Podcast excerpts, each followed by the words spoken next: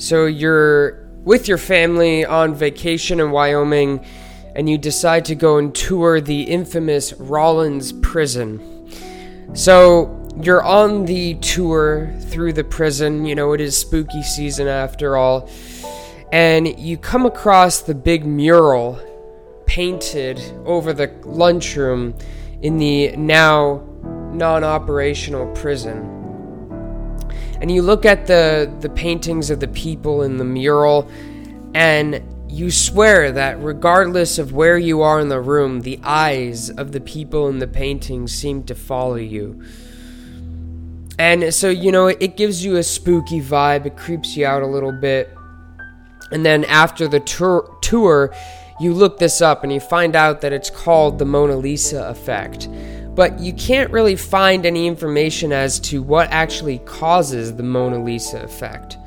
Well, let's talk about the science behind that. Welcome to the science behind that with Atticus Hamilton. Hello, all you scientists. Welcome on back to the Science Behind That podcast. I am your host, Atticus Hamilton, and on today's episode, as you heard from the intro, we're going to be talking about the Mona Lisa effect. Now, this idea uh, came to me as per a request from one of you listeners out there. So, um, you know who you are. Thank you very much for uh, this suggestion because this actually really is a good idea for an episode. Um, and, uh, you know, I, threw a little personal experience in there uh, in the intro uh, because I think we all have experienced the Mona Lisa effect to some capacity. Um, so this is this this is going to be a fun episode.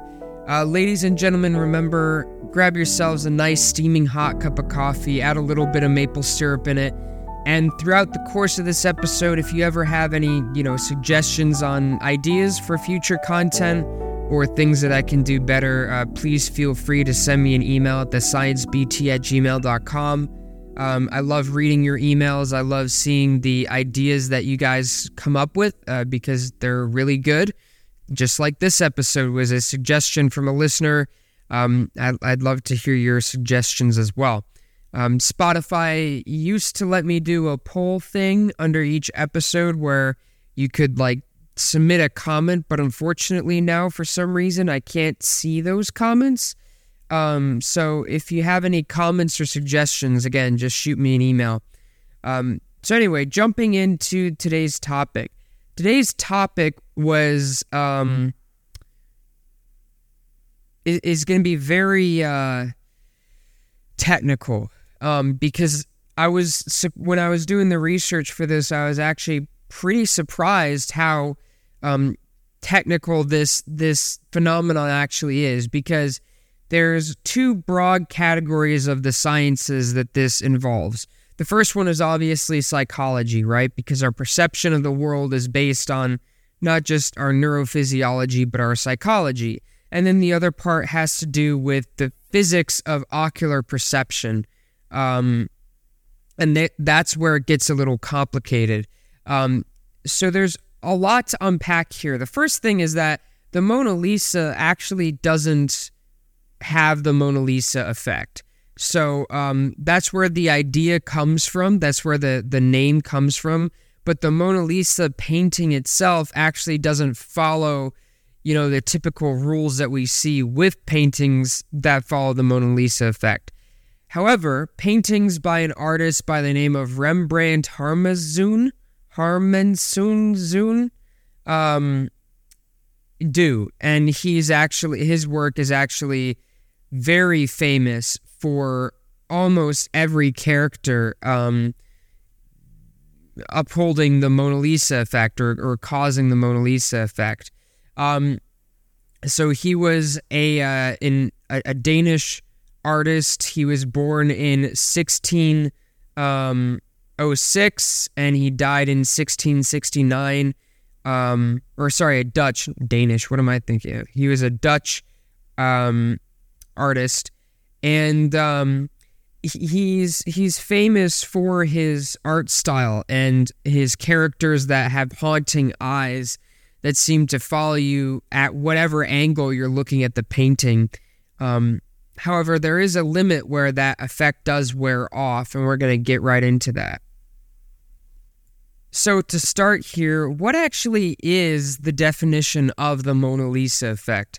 Well, the Mona Lisa effect is when a person depicted in a portrait does not become slanted even when observers move around the painting, and also the gaze of that person in the portrait seems to be fixed to the observer regardless of where they are.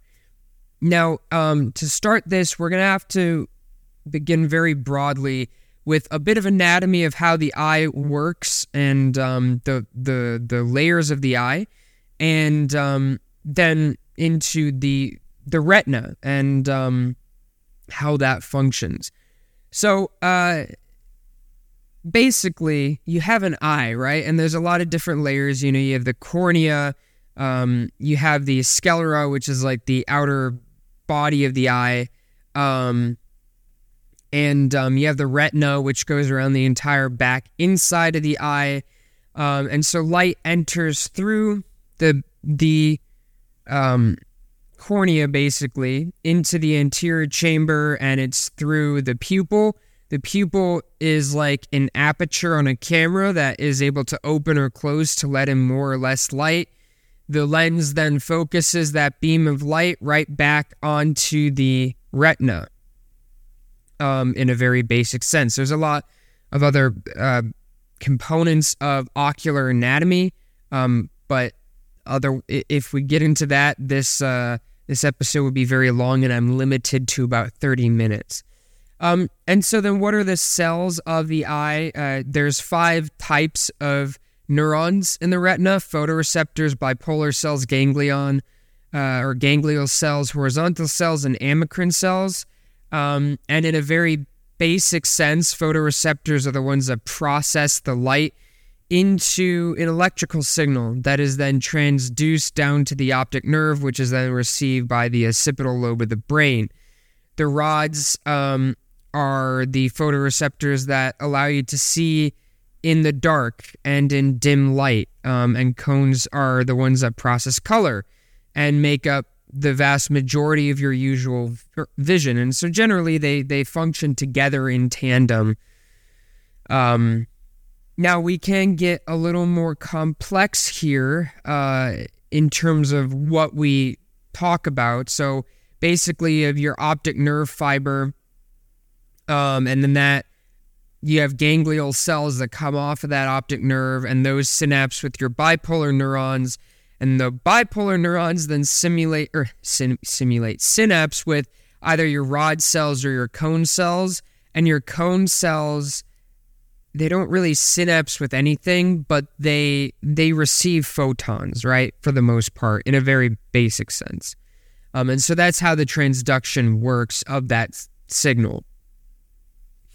Um, but there's another part here of eye anatomy and physiology that we need to talk about, and that's a little more interactive for you guys. So if you are listening to this and you're not driving your car, or you're in a position where you can, you know, be a little distracted here, i.e., not riding a bike or something, um, I want you guys listening to put your hands up in front of you, making a triangle, right? So, like your left hand over your right hand, or your right hand over your left hand, and focus on an object in the distance. You want that object to be in the center of that triangle. And then I want you to move that triangle to your eye, keep making sure to keep that object that you're focusing on in the center of the triangle in the center of your vision. And then your hands are going to come back to a specific eye, either your right or your left eye, and that is your dominant eye. Now, you may be saying, well, Atticus, one, this is weird. I've never done this before. And two, why do I really care about this? Well, one, if you're in a shooting sport like archery or marksmanship, it's important for your eye dominancy to ensure accuracy. But the other part of this is because we are going to be talking about something called binocular disparity. And what is binocular disparity? Well, simply put, binocular disparity is the difference in the two images on the retina of each your of your right and your left eye um, that's caused by the horizontal distance between your eyes. So, another fun thing to do is focus on that same distant object and hold your thumb at the base of that object, and then close your right and your left eye, and you're going to see your thumb move, right, into a different positional space in relation to that object you're focusing on. Now, your your dominant eye, it shouldn't move much right? If you center your thumb on like your doorknob, for example, and then you close your left eye, if you're right eye dominant, your thumb isn't going to move. But if you close your right eye uh, and you look at it with your left eye, then your thumb is going to move to the right. And vice versa if you're left eye dominant. And this is called binocular disparity. So, why do I bring this up? Because this is one of the two uh, causes of the Mona Lisa effect. So basically, because of the horizontal, because of the fact that our eyes are separated from each other, our eyes perceive the world slightly differently than um, than each other. And to make up for this, the brain has to compensate, right? Because if you're looking at the normal world, if you hold your thumb up on the doorknob, you see a blurry image of your thumb that's centered on the doorknob, right? So our, our brain is compensating for the fact that our non dominant eyes are going to be perceiving an image differently than the dominant eyes. Um, and, and this applies to a variety of other things, particularly depth perception. And um, as it comes, as, as, as we talk about the Mona Lisa effect, depth perception becomes vitally important. So, um, well, what is the other component then uh, of you know, of causing the uh, Mona Lisa effect. Well, the other aspect of it is called face specific cues. So ultimately, the Mona Lisa effect occurs from a conflict between face specific clues and binocular disparity cues. And um, we already talked about what binocular disparity cues are. Now, what are face specific cues? Face specific cues is a broad class of psychological techniques or phenomenon that occur um, that our brains do in trying to perceive a human face. So we have evolved to recognize patterns in everything, right? As humans. Um, now, there's a lot of evolutionary biology behind that, but ultimately, we've evolved to uh, recognize patterns. And specifically, we are really good at recognizing faces, but unfortunately, if you have a painting that's a pretty good painting of a face, it's going to be very difficult for the human brain to recognize Uh, or to distinguish between a painted face and a real face. And this is where the specific face specific cue of occlusion comes into play. So, occlusion is part of a group of cues called ordinal cues. Now, ordinal cues basically convey info about the order of objects in depth, right? So, binocular disparity is responsible for the most part for metric depth, like your brain being able to say, well, this is farther away from that object by 10 meters. But ordinal cues are that's the part of the brain that is able to say, well, that object is farther away or is behind that ob- object A is behind object B. I can't tell you what you know what the metric measurement is of how far behind object A object B is, but object A is behind object B, and that's called an ordinal cue. Occlusion is a type of ordinal cue. And what is occlusion? Occlusion is distinct or distinguishes T junctions, L junctions, and binding contours. And I know a lot of you are like, I have no idea what any of that means. That's that's fine. A T junction is basically an intersection, right? So you're driving down the road and you come to a stoplight, right? And the stoplight you can either go right or left. That's a T junction. An L junction is where you can only turn right or left and a binding contour is like the corner of a door frame. Now, what what's the deal with th- these? Like, what does this mean? This is how our brain recognizes shapes, right? So think of a square. A square has a bunch of corners, right? Of door frame corners. and those are called binding contours. So when we look at a square, our brain is saying, yes, that's an enclosed object composed of binding contours, which is translated to us again in our brain as it's a square. Now, what does this have anything to do with the Mona Lisa effect? What happens is when we look at a painting that has been painted um, in a way that conveys the Mona Lisa effect, our brain struggles with being able to perceive A, the face as a painted face, and B, our brain struggles with the ability to perceive depth in the painting. If you look up um, a lot of Mona Lisa effect paintings, not the Mona Lisa, you'll notice that they're blurred and um, the the face isn't blurred, but the background is blurred. Now, what is what what's the purpose of that? The purpose of blurring the background is to cause an inability of the brain to come up with a metric measurement of depth. So because the black ba- the background is slightly blurred, the brain can't say, "Oh, that is that is measurably farther away than the subject." So what ends up happening? Well, occlusion and ordinal cues take over, right? Ordinal cues just say, well, this object must be closer because it's in focus while the background is blurred.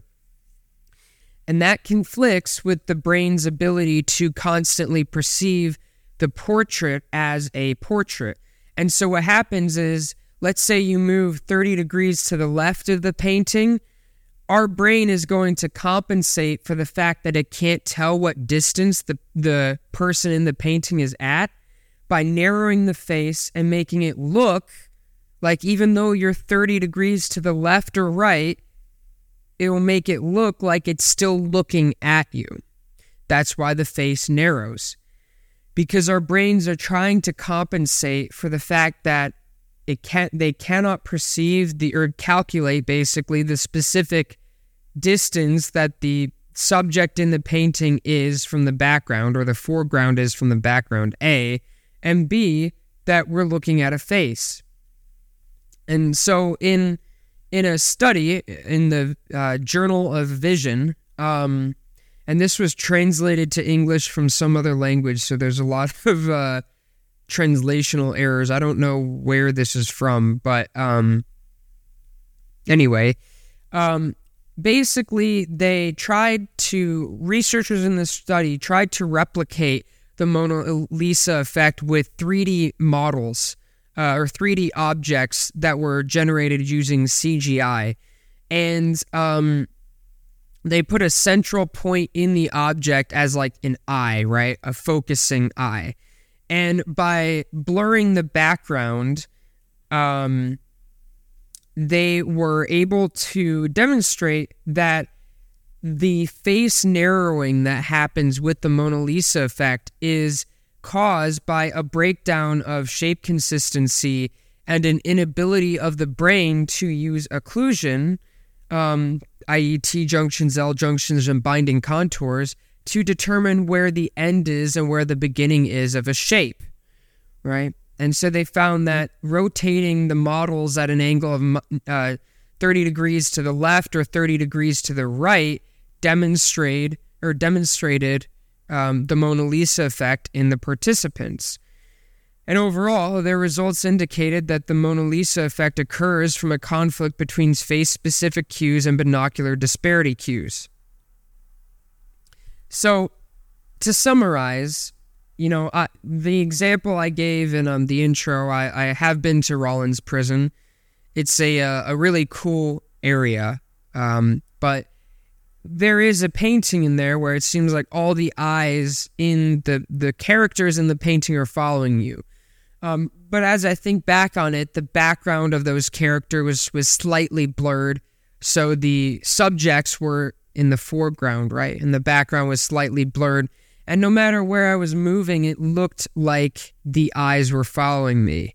And at the end of the day, it's because the brain struggles in with paintings like that. The brain struggles to be able to perceive what is a closed object and what isn't closed. the brain is unable to determine a metric amount of distance between the foreground and the background because of the blurring.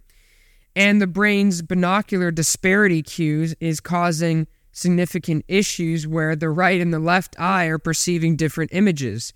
So, to compensate, the brain narrows the face and it makes it look centered in our vision. Hence, why wherever you move around those paintings, it seems like the eyes are staring at you. And then, of course, the final part of that is that we as humans like like other human faces.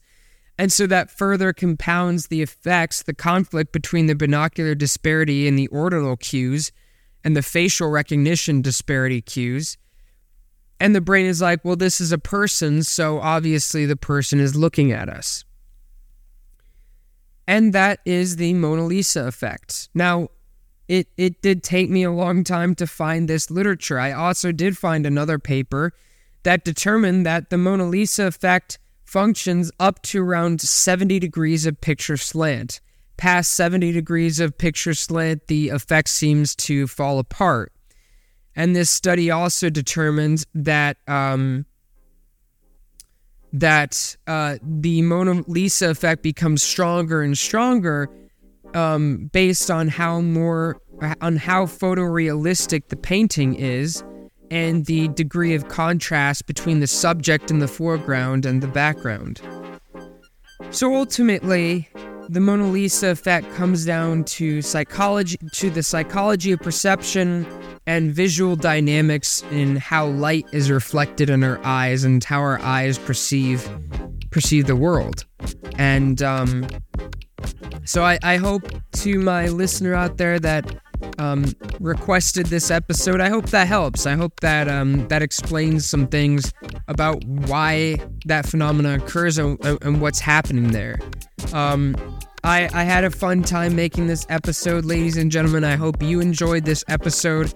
I hope you thought the more interactive aspect of this episode was more fun than the usual content. Um, and thank you very much for listening. Have a great Friday. Have a fantastic weekend. I'll see you all on Monday when we talk about multi-tropic aquaculture. And remember, as always, ladies and gentlemen, stand up and question everything.